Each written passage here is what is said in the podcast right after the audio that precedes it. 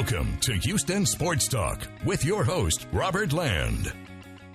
Thanks for checking into the best Houston sports podcast. And back for his regular visit is our Rockets expert, Frank from Rockets Chop Shop. Go to subscribe to his Rockets Chop Shop YouTube channel and check that out. Frank, it's one in a row for the Rockets. Is one in a row a win streak?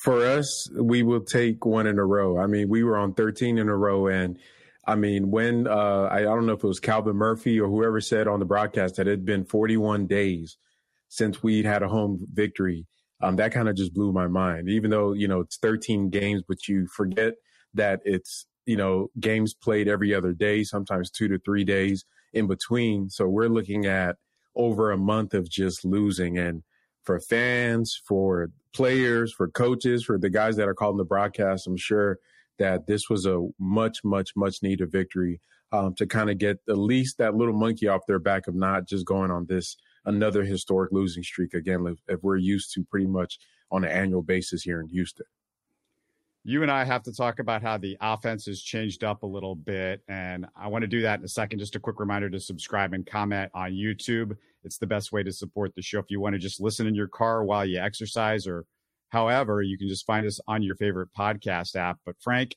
the story since Kevin Porter's been out of the lineup is the increased usage and minutes for Sengun. And I'll go back even further than since that period. In his last nine games, so you can take it back nine games now. Sengun averaging 19 points, 10.7 boards, and six assists while shooting 63.7% from the field in 33 minutes. We've been begging for him to get over 29 minutes a game. And in his last four, he's averaging 24 points, 12 boards while shooting 72% in 37 minutes. Just to remind everybody, you and I suggested months ago that Sengun is their best player right now. Is the debate over? um, I think if, if there's still a debate about the best player, but as far as the most important player at this point, it's not really debatable because he's only the only person on the team that impacts um, the play of pretty much everybody else. Um, we've seen Jalen have great games that uh, don't really doesn't really do anything for anybody else on the team because he's a scorer. Um, we've seen Kevin Porter Jr. have great games, um, even games where he assists and, and and scores a lot of points that doesn't really impact the team's overall performance. But Alperen is the one one player on the team that plays a brand of basketball that you could see scale up to a winning uh, a winning program in the future. And to me, that makes him the most important piece on the team because the skill set he provides um, on both ends on the court. And one thing I was listening to Zach Lowe, and he pointed out, um, I think it was somebody from Oklahoma City on his last or two podcasts he had to go, um, uh, kind of criticizing Alperen's defense.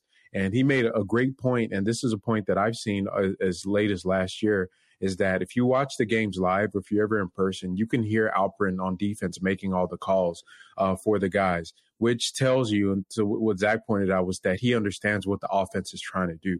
And I don't think that's um, really emphasized enough in, in his development in that he has the eye to see what the other team's offense is trying to do. And he's still just a young guy. You could essentially say this is his first year starting, which really blows my mind that people want to cap his defensive um, ability at what they see now. When you have those guys with that level of IQ, that are calling out plays before they're even ran or telling if you have you really watched the games, watch Alperen when he's in that drop as that drop big and he's making the calls for everybody. He's telling guys where to go. When you have that in a 20 year old, um, to me, it's only a matter of time where he gets to the point where he can anticipate where he, exactly he needs to be on multiple types of uh, offensive looks from the other team uh, in order to be able to cut them off or even blow up their actions. So, um, you know, it's honestly, this is a breath of fresh air to see. It gives us as a fan base something tangible to be happy about um, because the Jalen, you know, I love Jalen Green, um, and obviously he's a talented player, probably the most talented player on the team.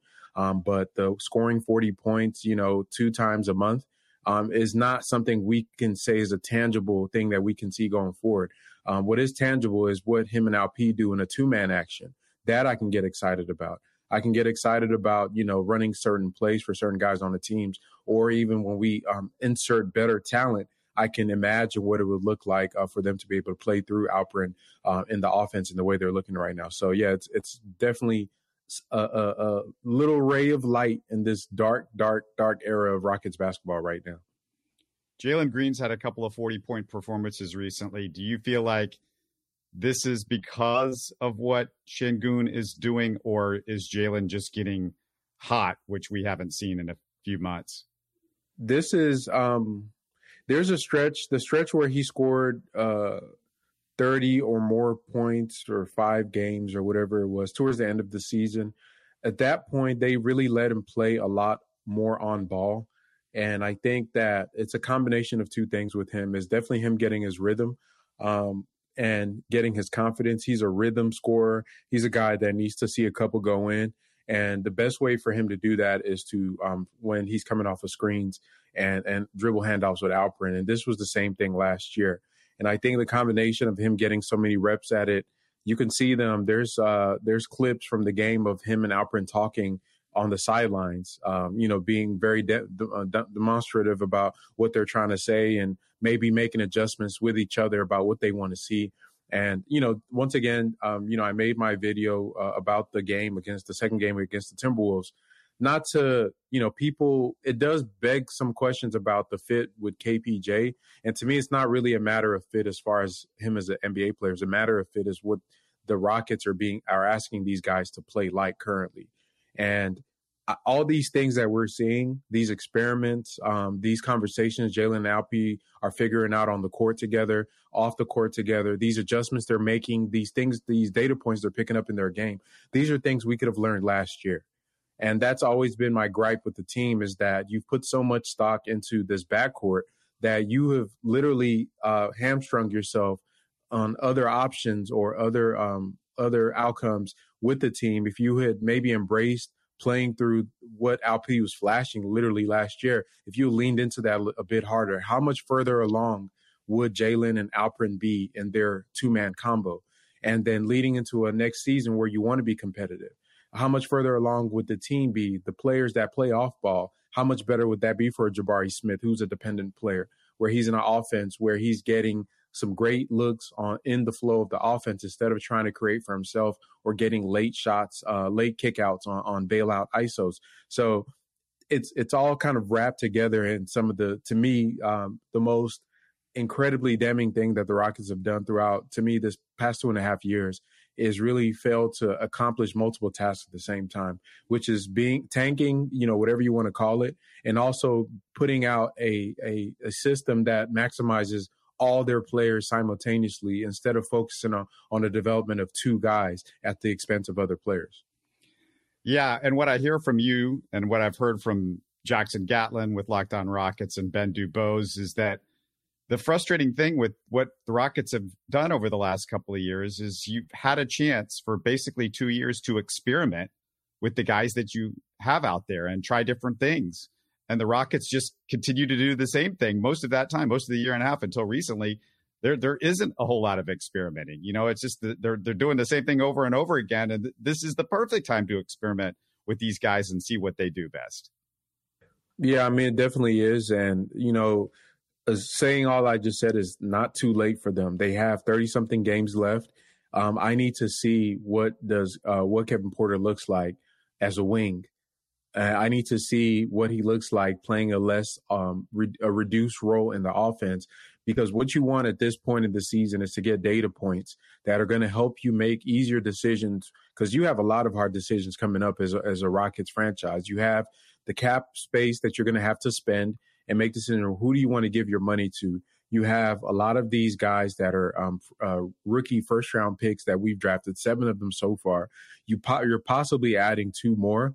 Um, you know, defining what the roles of our players long term or even in the short long term um, really helps you make decisions on whether you do need to draft another guy or who t- what type of uh, free agent or or trade do we need to make to improve the team um, because if they are so dead set on the Kevin Porter thing like once again you're limiting your outcomes um, in that because then the team that you're going to build going forward is going to be determined by that. And I just feel like that's such a a myopic way to look at this all the talent that you have on the roster.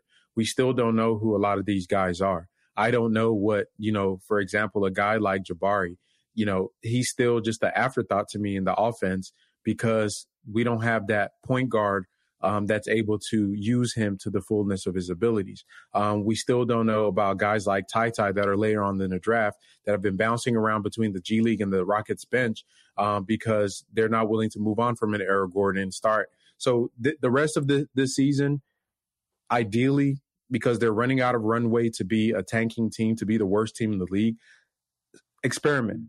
All the lineups that you want to see, all the um, different uh, variations of teams that you possibly could be. Lean into Alperen, lean into Jalen. Hell, even give Jabari a, a, a second unit where he's a focal point. This is the time to do it. Um, this is the time they could have made a lot of different things. And one of the things that I'm really disappointed in, I, I'm, I kind of want to hear your thought on this, is how passive the Rockets have been in uh, in in the free agency and trade market for a team that's a tanking team. Um, as you were talking about taking swings with the ro- with the roster construction and and playing time, they could have taken swings on players um, throughout these past two and a half years. I feel like there are a lot of players that have been moved moved around in the NBA that we could have taken flyers on and it seems like they're just uh, okay with just staying with the guys we have, even though we're not playing them. But you know, you think about guys like Cam Reddish and uh, the Bobos of the world, these young guys that have potentially high upside. To me, if you're a bad team, hey, with nothing to lose, those are the times you bring in those type of talents and see if they can val- become value in the future. And I just feel like it makes no sense for us to keep all these picks that we've um, we drafted um, have all these uh, fringe NBA players and not play them, and then we're going to get to a point where we're basically just going to move on from them. So it's just to me just overall asset mismanagement. It's funny you should say that because I've had the same issue with the Texans because over the last couple of years they went after some washed up guy, not washed up, but guys that just you know had been mediocre and didn't show a whole lot of upside on other teams. They went after those kind of veterans, and you could say, well maybe they needed a new lease on life. But with the Texans, you just wanted them to take some swings at some free agents and guys that you know hadn't been given their chance some young guys that were undrafted or you know you might find that arian foster like you did before or somebody of that ilk and you know you just never know what you could find out there that nobody's using whether it's on a you know somebody's using that on a backup roster or whatever and i, I feel like the rockets got married to their own guys, the guys in their own G League, as opposed to going out and maybe searching for and bringing in some other guys from the G League. Now, uh, Anthony Lamb is interesting because he was somebody that they gave multiple chances to. And you and I had a conversation offline at one point going, what in the world? Anthony Lamb is already becoming a big deal in Golden State. So maybe they've taken good chances in the guys that they brought in. They just didn't know what to do with. But Anthony Lamb, I think, also uh, wasn't as in, in, shape as he was or has been with Golden State this year either. So he's lost some weight and he looks like a different guy just physically. I mean, it lends to two things, and, and we saw the same phenomenon with uh, Christian Wood. Lack of structure and accountability really goes a long way in evaluating talent. And I'm I'm glad you pointed out uh, that aspect because why didn't we demand Anthony Lamb lose weight? And why didn't we um, demand that? And why don't we have the structures to make guys that aren't, you know, all world talents play well um, to a certain extent? And you can, the, the, the, the thing that also makes you ask is then how can we clearly evaluate the guys that we have on the roster right now if if the structure they're in doesn't really bring out the best in them on a consistent basis because it's not demanding the best you see Christian Wood in Dallas. Um, hell, when we played him, he had uh, you would thought it was Dwight Howard out there. Um, the way he was trying to play defense, and the thing with guys, um, I've never criticized a player for being a bad defender. I hate when players don't try.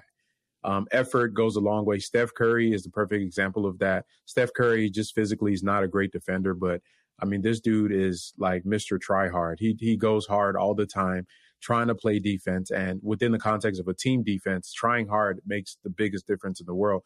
Um, so Christian Wood tries hard in Dallas, even though he, he still gets beat, uh, but he's trying. In Houston, he didn't care, just like we just saw Jalen go through a 15 game stretch of not caring about playing defense to know not a blip from the coach. Um, we see Sengun gets criticized if he has a bad turnover or, you know, he has a stretch here where he gets beat, he gets benched. Um, but we don't see that same accountability to Jalen or Kevin Porter or some of the other guys on the team. So um, once again, questions of the talent on the roster, how does it fit going forward? Do they have the um, the cojones to be able to tell a KPJ that, hey, brother, we see what we like right now. We're going to try this. We want you to do X, Y, and Z. We want you to play. We're going to put you in Eric's role and you're going to be off ball. So here you're going to be mostly in the corners. Um, be ready to shoot. If you know, we'll try to get you your touches on the second unit as far as with the point guard. Is he going to be okay with that? And if he's not okay with that, the Rockets ready to deal with the consequences from that. You know, that takes leadership and that takes some conviction about what you're trying to do. I'm not sure if, if we're going to see that. Uh, it's going to be very telling for me if because you know I know you've seen the clip today of uh, um, Sarge asking Stephen Silas about uh, playing through Alp, and he said possibly with the most angriest look on his face. Like, how dare you ask me this question? Um, but I, I, it'll be telling for me when we go when Kevin Porter comes back, what type of what the balance is on offense. If if it's more of the same, like of heavy ISO, him slowing down the pace and kind of determining everything, um, it really tells me pretty much that honestly, I may not have any hope for this this the front office and, and the coaching staff at all. Um, if they can pull this little thing off where they can balance out what we're seeing when Alpe's playing, what is done for the offense for Jalen, for some of the other players, and and have Kevin Porter be acceptable to that, then I may have a little hope in them being able to make some harder decisions. There's accountability for the Rockets if you're Sengun or if you're Josh Christopher, but there's no accountability if you're Daishen Nix or Jalen Green or Kevin Porter or on and on and on. And we've seen it over and over again. I want to ask you because uh, this is interesting. If Sengun is their best player, or you said most important player, um, I want you to look into your crystal ball one year from now. There's a likely new coach, we hope, and a couple new faces on the team. But of the young guys on the current roster, so we'll exclude the new lottery pick, whoever that is. Rank your top five Rockets players in order. The six likely candidates, of course, Jalen Jabari, Sengun, KPJ, Kenyon, and Tari. Okay, so I'm going to rank them based on where what impact I think they're going to have on winning. Um, I think number one is going to be Jalen Green. Um, to me, Sengun stirs the drink, but Jalen is the drink. Um, if the Rockets are going to do anything as far as be able to take that next level, he has to hit as uh, one of those primary guys. And um, the comp I always use for um, the relationship between Sengun and the entire roster, and Jalen in particular, is Draymond on the on the Warriors and Steph. Uh, Draymond, uh, you know, his the the year they won the championship, um, that was the year that Steve Kerr came into that organization. The year prior with Mark Jackson, they were a decent team, playoff team, a first round exit.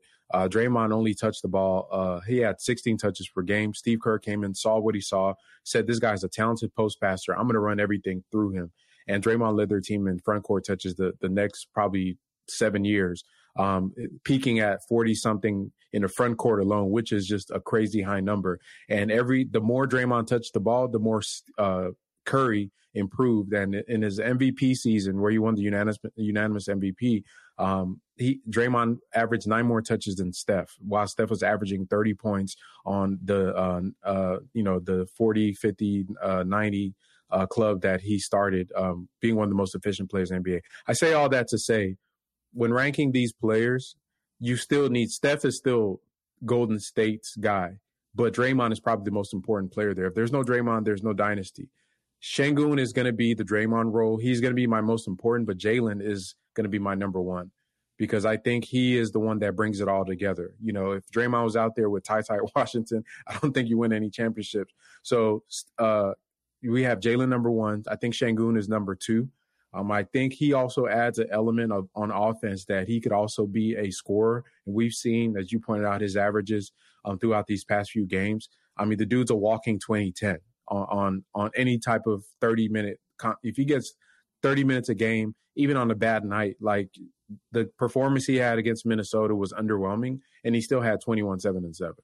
It wasn't like he was just doing anything spectacular. He was eight, eight for 12, uh, seven assists, uh, seven rebounds, uh, a lot of turnovers, um, but a lot of them were dumb traveling calls. But yeah, so that's his baseline. His baseline is like 20 and 10. So I think that could improve.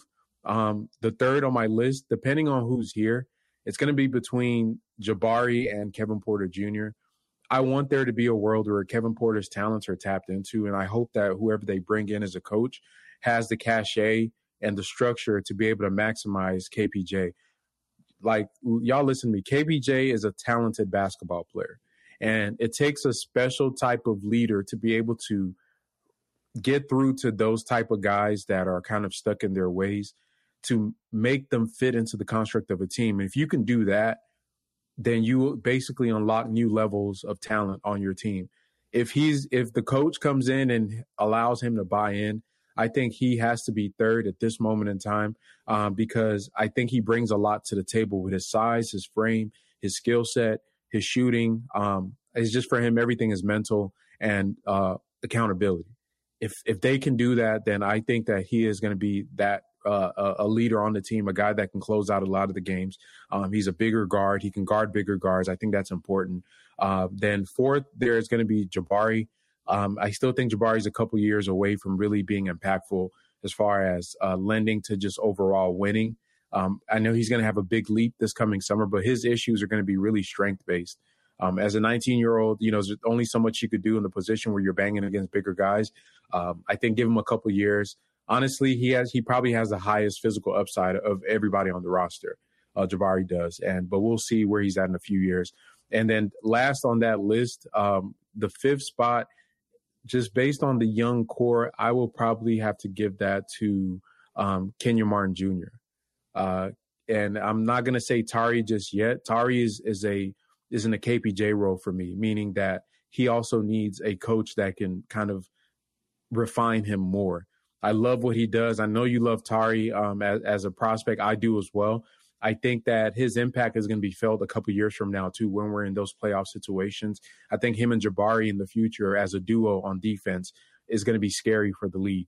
Um, and that's something I'm seeing. And the team may not even look the same, but Jabari and Tari as a wing duo is going to be something. Y'all just mark my words on that. But um, I think KJ um, on a, uh, as a veteran this dude has said all the right things throughout this season. Every quote that you need for every situation, he's said all the things you need to hear. I think he is a steadying force on the team. I think he's a leader. I think he's a guy that keeps the ball moving. I think he's a decent defender, decent to, to good defender. Um, he adds a lot of different elements, and he's just a high IQ player. And I think we need that next year as we're trying to win. So those are my top five. It's going to be Jalen, Sengun, Kevin Porter, Jabari, and KJ.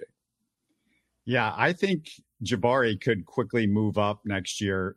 The thing that is the X factor for him is if he just starts hitting his jump shots.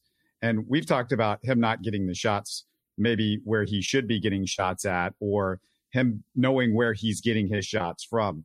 If you brought in a new coach and he started getting shots where he knew he would he was getting from from them from and he starts making the shots that he should be able to make. I mean, it's just baffling to me. It's you know, I figured there would be a little bit of a curve trying to get him up to NBA three point range, especially, you know, those uh, those three pointers that are out at the angle up high.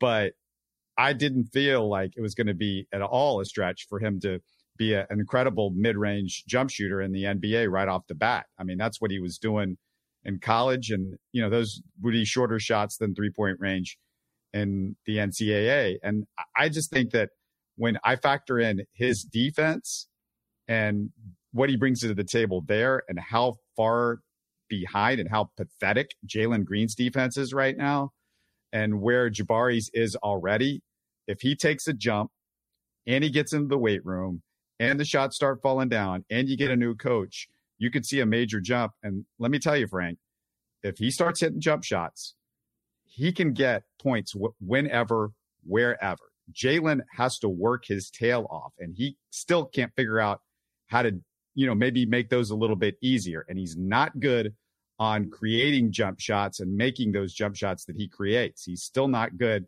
at uh, anything where he's got to take a couple of bounces and pull up. Whereas once I think it happens for Jabari, and I, I just have to think it will, then you can't stop him because there's nobody that is going to be able to block that shot. So he's going to have easy shots that Jalen just doesn't get. Jalen's got to have to work way harder for those. And defensively, there's no there's no way Jalen's ever going to get to the defense of Jabari because of Jabari's height and length and you know the things that he has physically that Jalen just doesn't. So if he makes a jump next year, and you know you hope that he will, you could really see Jalen moving up. And you know I I, I don't know if Sengun doesn't have another jump to make. You know with an offseason where he's not playing Euro ball and he gets in the gym and really builds up. And the thing is, Frank, we're starting to see things he's incorporating that we haven't seen before.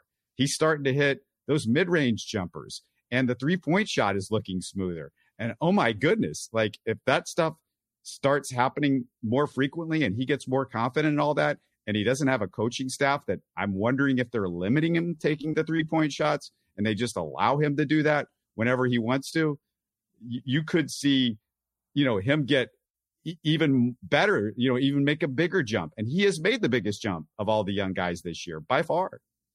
Yeah, he definitely has. And, to, you know, I'm going to point, uh, touch on the Jabari point. Um, yeah, I mean, I think the reason I, I, I don't think Jabari, Jabari would make that huge of a leap because um, he still has also a lot on his defense, um, adjusting to the NBA schemes and things like that. Now, obviously, when it comes to just raw effort and being the physical tools to play good defense, especially on the perimeter. Um, I think he's probably our best. He might be the best perimeter defender right now on the team. Um, honestly, just based on his physical profile and the uh, the ability that he gives on that end.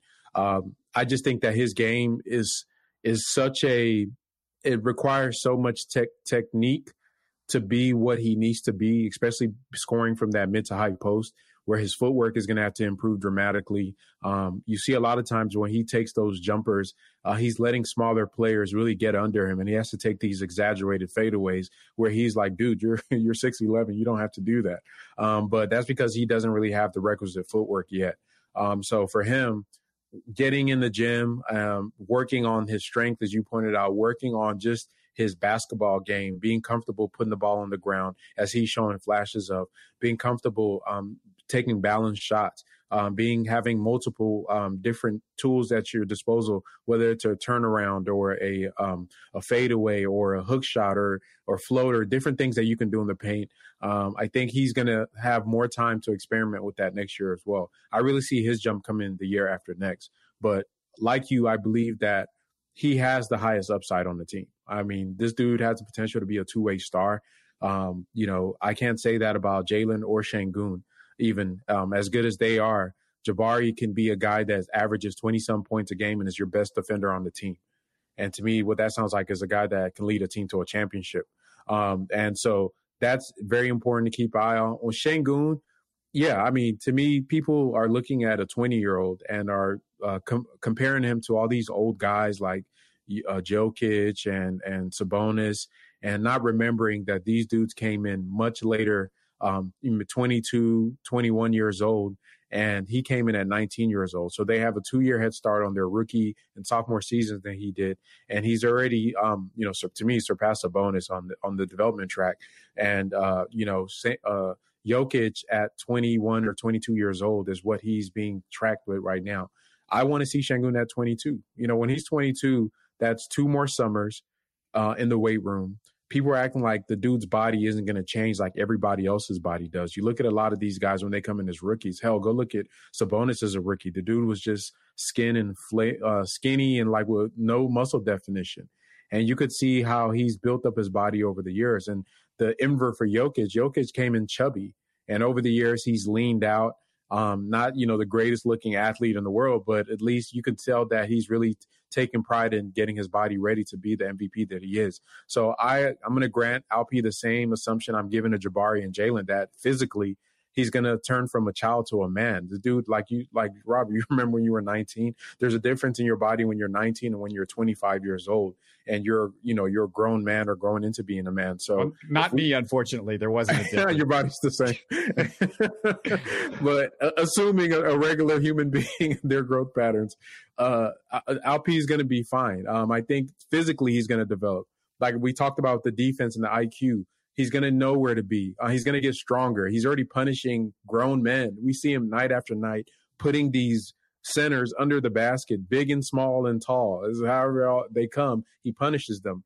How does him lift not him getting to lift weights for two, three more summers not impact that? So I think he has a lead. There's so much to his game he can add. I see the little shot put floaters he's doing.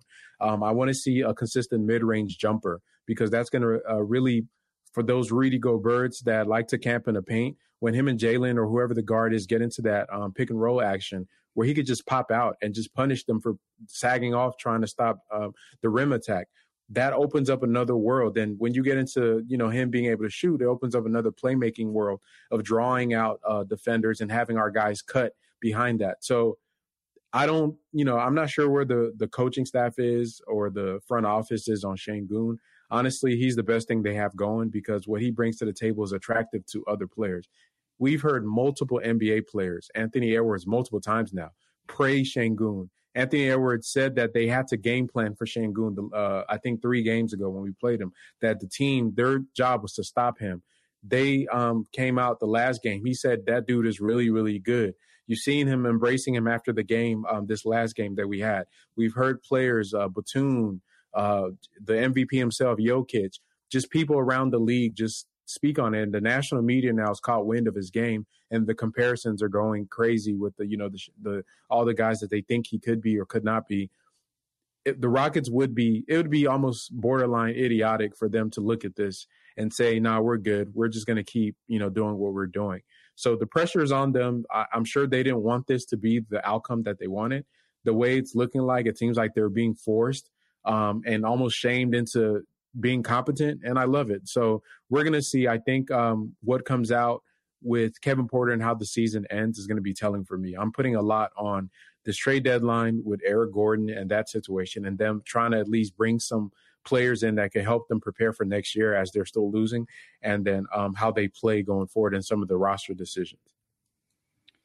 All right. Yeah, I'm not expecting much from the Eric Gordon trade deadline. I figure we're just going to keep him for the next 10 years and he's going to not only retire a rocket, but he's going to move up to uh, the, our evaluator when he's done. But uh, yeah, there's a 72.6% chance the Rockets don't land Scoot Henderson or Wembanyama. But just out of curiosity, Frank, if they did land one of them, uh, and, and I know I've ta- talked to you a little bit about this I'm interested. Who impacts the Rockets win total more next year, not down the road?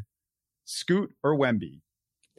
I would say Wemby, and this is really a, a flip for, for, for me because I would say my brain was poisoned by the basketball I was seeing with the team. Um, I was like, man, we need a guard really, really bad.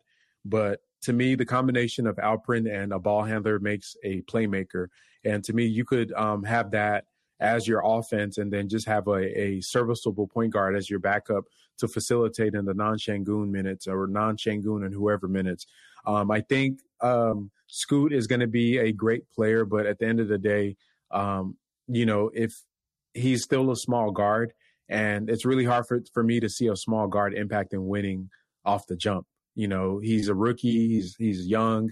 He's going to have to learn the NBA. Teams are going to pick on him. Uh, they're going to switch out on him and force him to guard bigger players. I don't see that as as an effective method.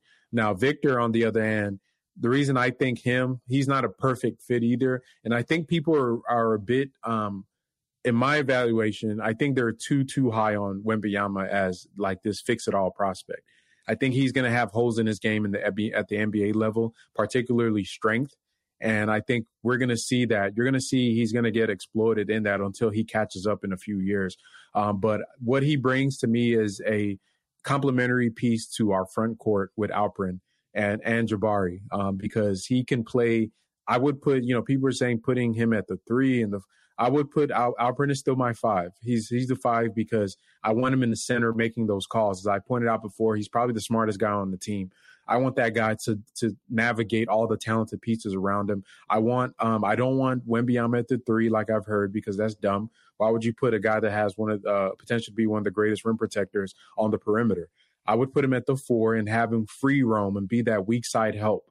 And anything that gets by Alperen, Victor clean it up. And that's his job. And if we got to give up a three for that, I'll trust Jabari and the other and Tari to rotate and use their length to be able to cover up for that. And that's the vision that I see um, if we're blessed enough to get Victor Wembanyama. So I think in that scenario, you're supplementing for a weakness of Alperen in that rim protection. At the same time, you're getting all world talent that could also be a part of a potent offense. And if if we did uh, land Wemby, I'm shifting. If I was the Rockets, I'm shifting everything to a front court. I'm going old school, twin towers, triplet towers with Jabari, if you want to call it that.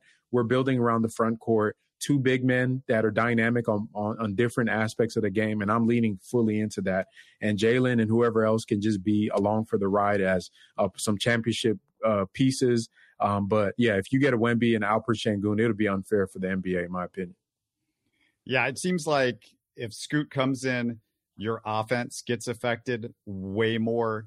And if Wemby comes in, it's your defense. Now, this is in a vacuum because we assume they're going to go out and try to add veterans at other positions. And without knowing which veterans you would add, depending on who you got among those two guys. And like I said, I, I think there's still a, like a 70 plus percent chance. I mean, there is a 70 plus percent chance you're not getting those guys. So don't count on it. But I'm just saying, if, if it happens, it, it's, it's an interesting, you know, thought prospect of, you know, which guy's going to make or could make more impact.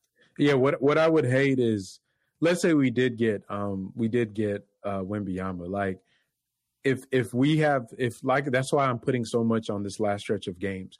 If if we had a talent like that, are we going to be that rigid that we're still going to let him be a, a rim runner for Kevin Porter Jr. and Jalen Green and have him just catch lobs and stuff like that? If that was the case, I think the NBA should sanction the Rockets and just take away uh, the franchise from us. Because if if you land Wemby and you're not going to use him um, to the fullest of his his uh, capabilities, then um, I just don't see why we should even have a, a basketball franchise. Now, maybe it's, it's, that they're low on Alperen, so they're not um, ready to lean into him fully.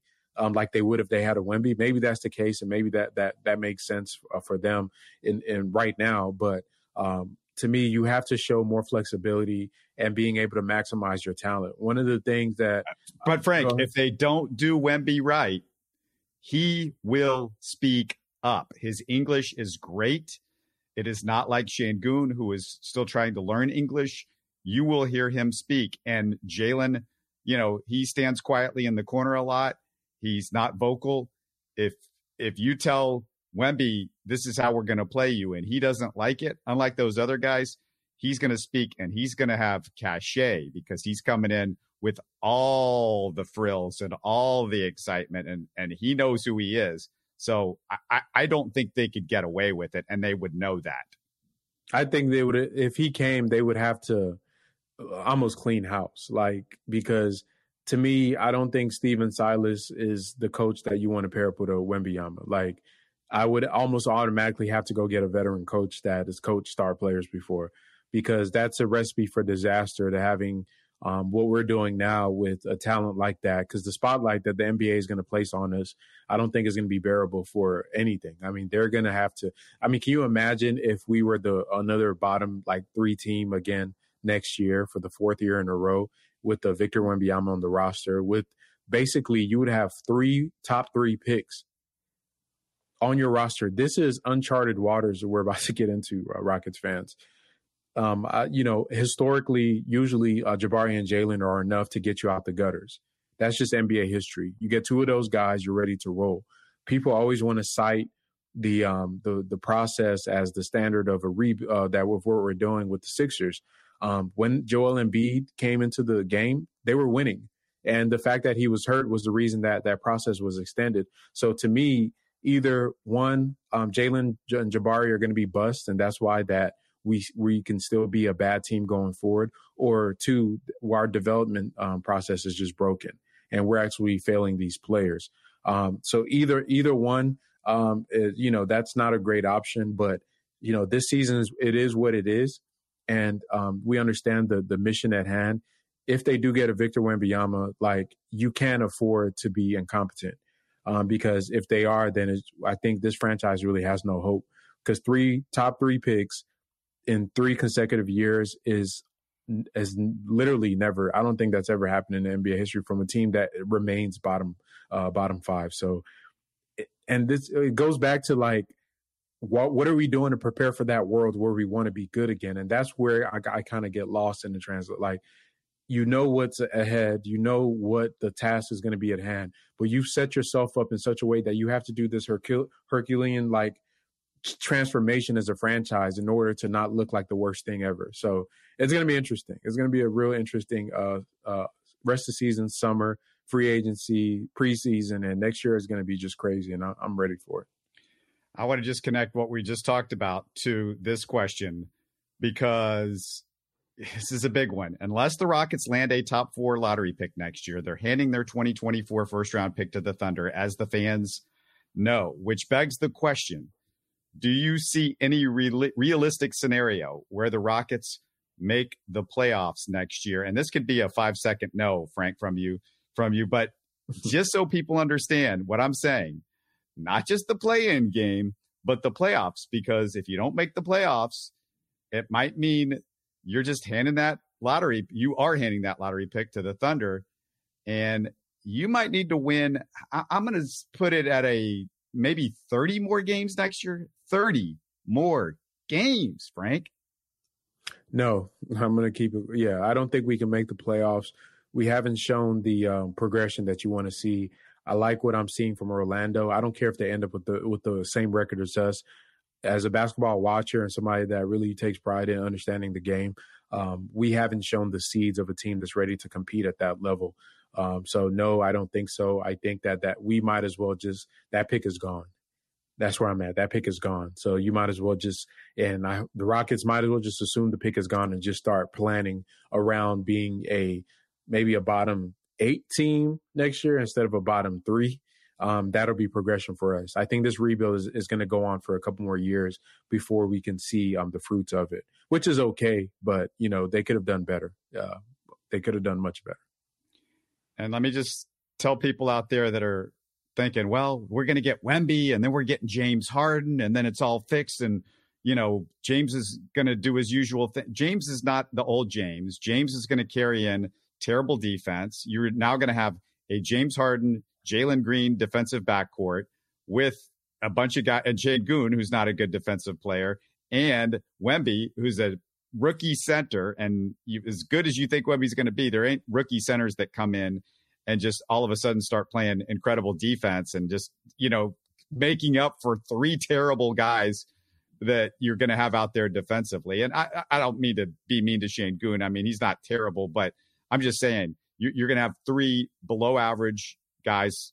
Two of them, I think, are just flat out bad. And all that's going to happen with Wemby in the middle, and that's going to change everything. I just don't see it.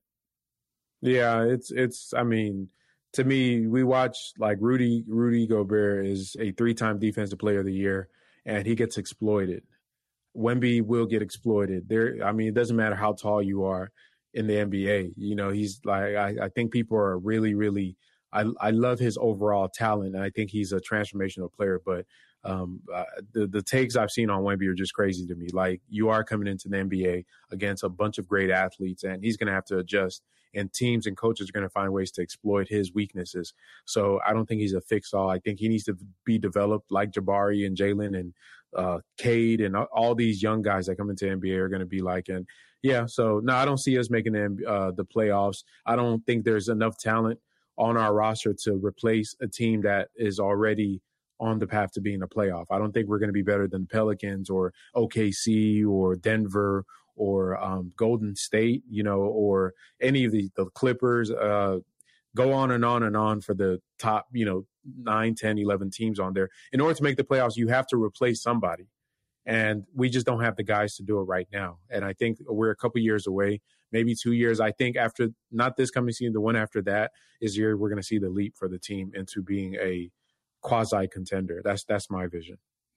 The only thing that may change it is if you consolidate and you trade a couple of your young guys that might have huge potential, but you go for a sure thing vet with those guys. And, and that's the, the only way you do it. And that, that would mean you're landing a Scoot or a Wemby or something like that.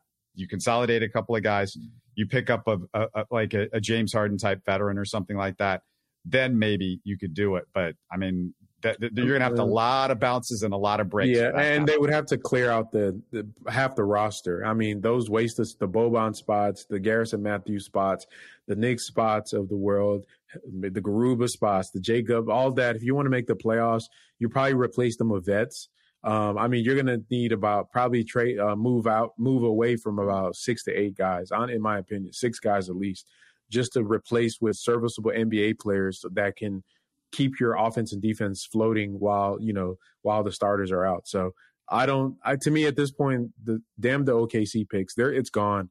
You might as well take the loss, take you know egg on your face, and just move on and just keep the rebuild and hopefully try to make some smart moves and progress onward with these young guys and try to consolidate some of the later peripheral players to bring in more supplemental players to um, to to help the the core pieces that you think are going to be your stars.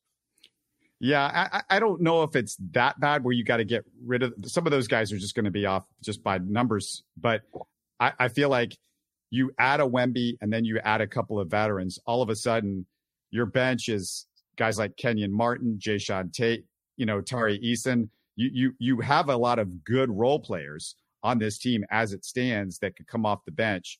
So you're you you might be eight or nine deep. I'm not saying those guys are ready to you know, battle for a championship, but they might be able to win you a bunch more games with them being off the bench as opposed to starters. And then you're you're getting rid of some of that. You're not playing that, you know, that bottom trash that the, the Rockets have been forced to play a lot. The Garubas and the Nixes and the TyTys and the Garrison Matthews and all of those guys. Those guys get cleared out a little bit when you add in more players. You know, the more good players that you have in your rotation and the less bad players that you have in your rotation, it's just what happens. Like you you get mm-hmm. quality in every spot in the rotation. All of a sudden, a lot of stuff gets cleaned up. You see it all the time. Yep, and uh, you know it'll just be based on who they get. Um, I just think that they we have a lot of low impact players, um, but you know those roster spots that are given to like the Nixes and whatnot um, yeah, those could easily be be replaced with actual NBA players, and and that could you know be able to come in and make an impact, whether starting or off the bench, and even some of the guys we love. If you're going to build a playoff team, maybe um, Garuba doesn't see any minutes at all because he's just not that good, or maybe um, you know guys like Tate or or KJ see limited minutes because they're just not that good uh, compared to some of the uh, higher end talent you could bring in. Uh, and I'm open to that because that's how the NBA is. You know, um, it's a good exercise to see is where our guys fit in around the league. If you ask yourself, would this player, what would, kind of minutes would they get like on Boston or in Miami or somewhere like that? Well, maybe not Miami. They play everybody. Uh, but some of the teams that are contenders, what type of minutes would our would a Garuba get in Boston? What type of minutes would Garuba get if he was playing like in you know in Denver or somewhere like that? And to me, I just don't see them as getting any at all. So that's why I meant by just kind of moving on from them. Yeah, and if you get a, a Wemby and a Harden, and you add one more vet into the rotation, we're talking about moving Kevin Porter to the bench. We're talking about maybe Jabari is on the bench. You know, it it it, it could be some really good talent coming off the bench at that point. Um, and and you know th- those guys have to make a step. Still, just being a mm-hmm. 15, 20 minute a guy if you're going to be a playoff team, but yeah, all of a sudden it, it, changes a lot of different things if you get players that are better than them and you push all of these guys that we have uh, either middle, middling starters or bench guys that are our high end bench guys. All of a sudden they're getting you know 15 20 yeah. minutes a night it make, makes a big difference and none of none of our our rookies deserve to start just because the reason they're starting because our team is just horrible and it's if this was uh, golden state and they would just be like Kuminga you would play every other five games. Kuminga is just as high. You know, he's a top ten pick, and he gets to play barely because he's on the Warriors, and it makes sense. You know, if we had a Hall of Fame uh, players on our on our court, then yeah, Jalen should probably come off the bench, and that's perfectly fine. And I'm okay with if you get better players, then nobody should raise an eye at if Jabari has to come off the bench because on a regular team that's really trying to win games, he probably doesn't see that many minutes. You still have all those Nets picks too. If you land yeah. one of the big fish, you can you can flip that for something. You know, I don't know what it's going to be worth because the Nets continue not to make that drop that the Rockets were hoping, but you have those picks to trade, even though you don't have your own picks to trade for the next three years. Yep, and yeah, those net picks. Uh, there's a chance they turn into nothing because, uh, as we're seeing, the Nets are competent. They actually fixed their situation, which sucks for us. Uh, the swap next year is useless. Um, so you're looking at two more swaps, and I think two more picks after that. And um, depending on how KD and Kyrie um, age out, and if they do uh, leave, what they get back from there, those may also just be maybe late or mid lottery. Um, you know, maybe picks in the teens, and then it begs the question: Is that what what James Harden was worth? Well, um, you so, want to get rid of them now because yeah, if you I don't agree. get rid of them now, you, you, th- they lose value with every year you wait. You yeah, don't, you don't. The cl- the close every year we get closer to them, they're more defined, and if they're more defined assets, then the value will go down. I think the uh, uh, uncertain, uncertainty or whatever the word is, uh, of uncertainty of, of what they are is part of the value in them because there's the chances of the Nets just being a bottom team and you'll be like a situation where you are with the Clippers and OKC right now, where I've heard rumors of them blowing up and OKC is just waiting on them. Um, but if if we find out like oh KD's there for the long haul, Kyrie's there, and maybe they get lucky and you know a guy that wants to win a ring goes there and they do this next year, and yeah, those picks start looking terrible. So I would cash in at least, if not all of them, some of them to to move up. My my thing my thing is that if we don't get a top three pick, I think we should trade out of out of that um that that pick and uh, maybe package it with some of the future picks and try to get go get a go a big fish hunting like Daryl Morey would say. So um, we'll see what they do with that. I don't think we need to add another guy to the team that we need to develop for another three or four years. Um, it's just we have so many of those guys on the roster already. I think they need to start trying to define who their core piece is going to be. Not the pieces, but that who's our SGA. And I'm not sure if we have that player on the team right now. Um, I know people are really, I'm really high on Jalen Green but he's a two guard, and that position really takes a, a couple of years before it Im- impacts winning in a serious way. And if he's not going to be a two way player, he's never going to really fully impact winning as much as we want him to. Um, if he's just a scorer, then that's so limiting as a star player to just be a bucket. Um, unless he's going to be one of the most efficient and greatest scorers in history or in this modern era. Um, just you know, being able to score buckets. You know, he you have guys that can do that all around the league his defense is going to be very important. If he can raise up to that level where he's a two way player, then we're talking. But um, until then, I still think they need to define who the alpha is on the team. Um, that's going to be the guy that you know is going to kind of take them to that next level. Maybe it's Wembanyama. Maybe we get him in Scoot Henderson. Maybe it's where we draft. Maybe it's a free agent that we pick up or a trade.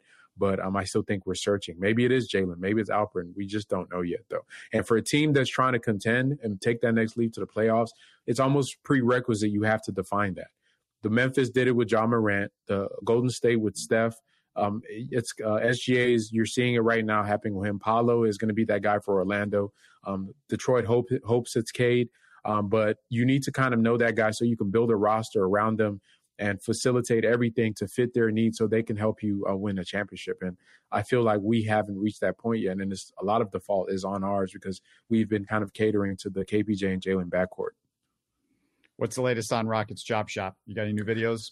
Uh, yeah, I just dropped the video on the on the game, the second Timberwolves game, um, just kind of showing how Jalen's and Alp's chemistry is really impacting, um, you know, his development, uh, the scoring output that he had. You know, it's a lot of it. Those those buckets were off of Sengun screens and actions that they ran together. So, um, you know, they really work well. So you guys can check out that video. It's called um, you know, uh, Jalen Green drops 42 and Rockets win. So um, check it out. Uh, it's a great breakdown. I've been doing those breakdowns in a while. So you can uh, hit up the channel and subscribe. And, uh, you know, we do the post game live streams and uh, everything else in between. All right. I'm going to get you out of here. Thanks a lot. We'll talk to you again next week. Appreciate you, man. It's fun conversation. You're listening to Houston Sports Talk.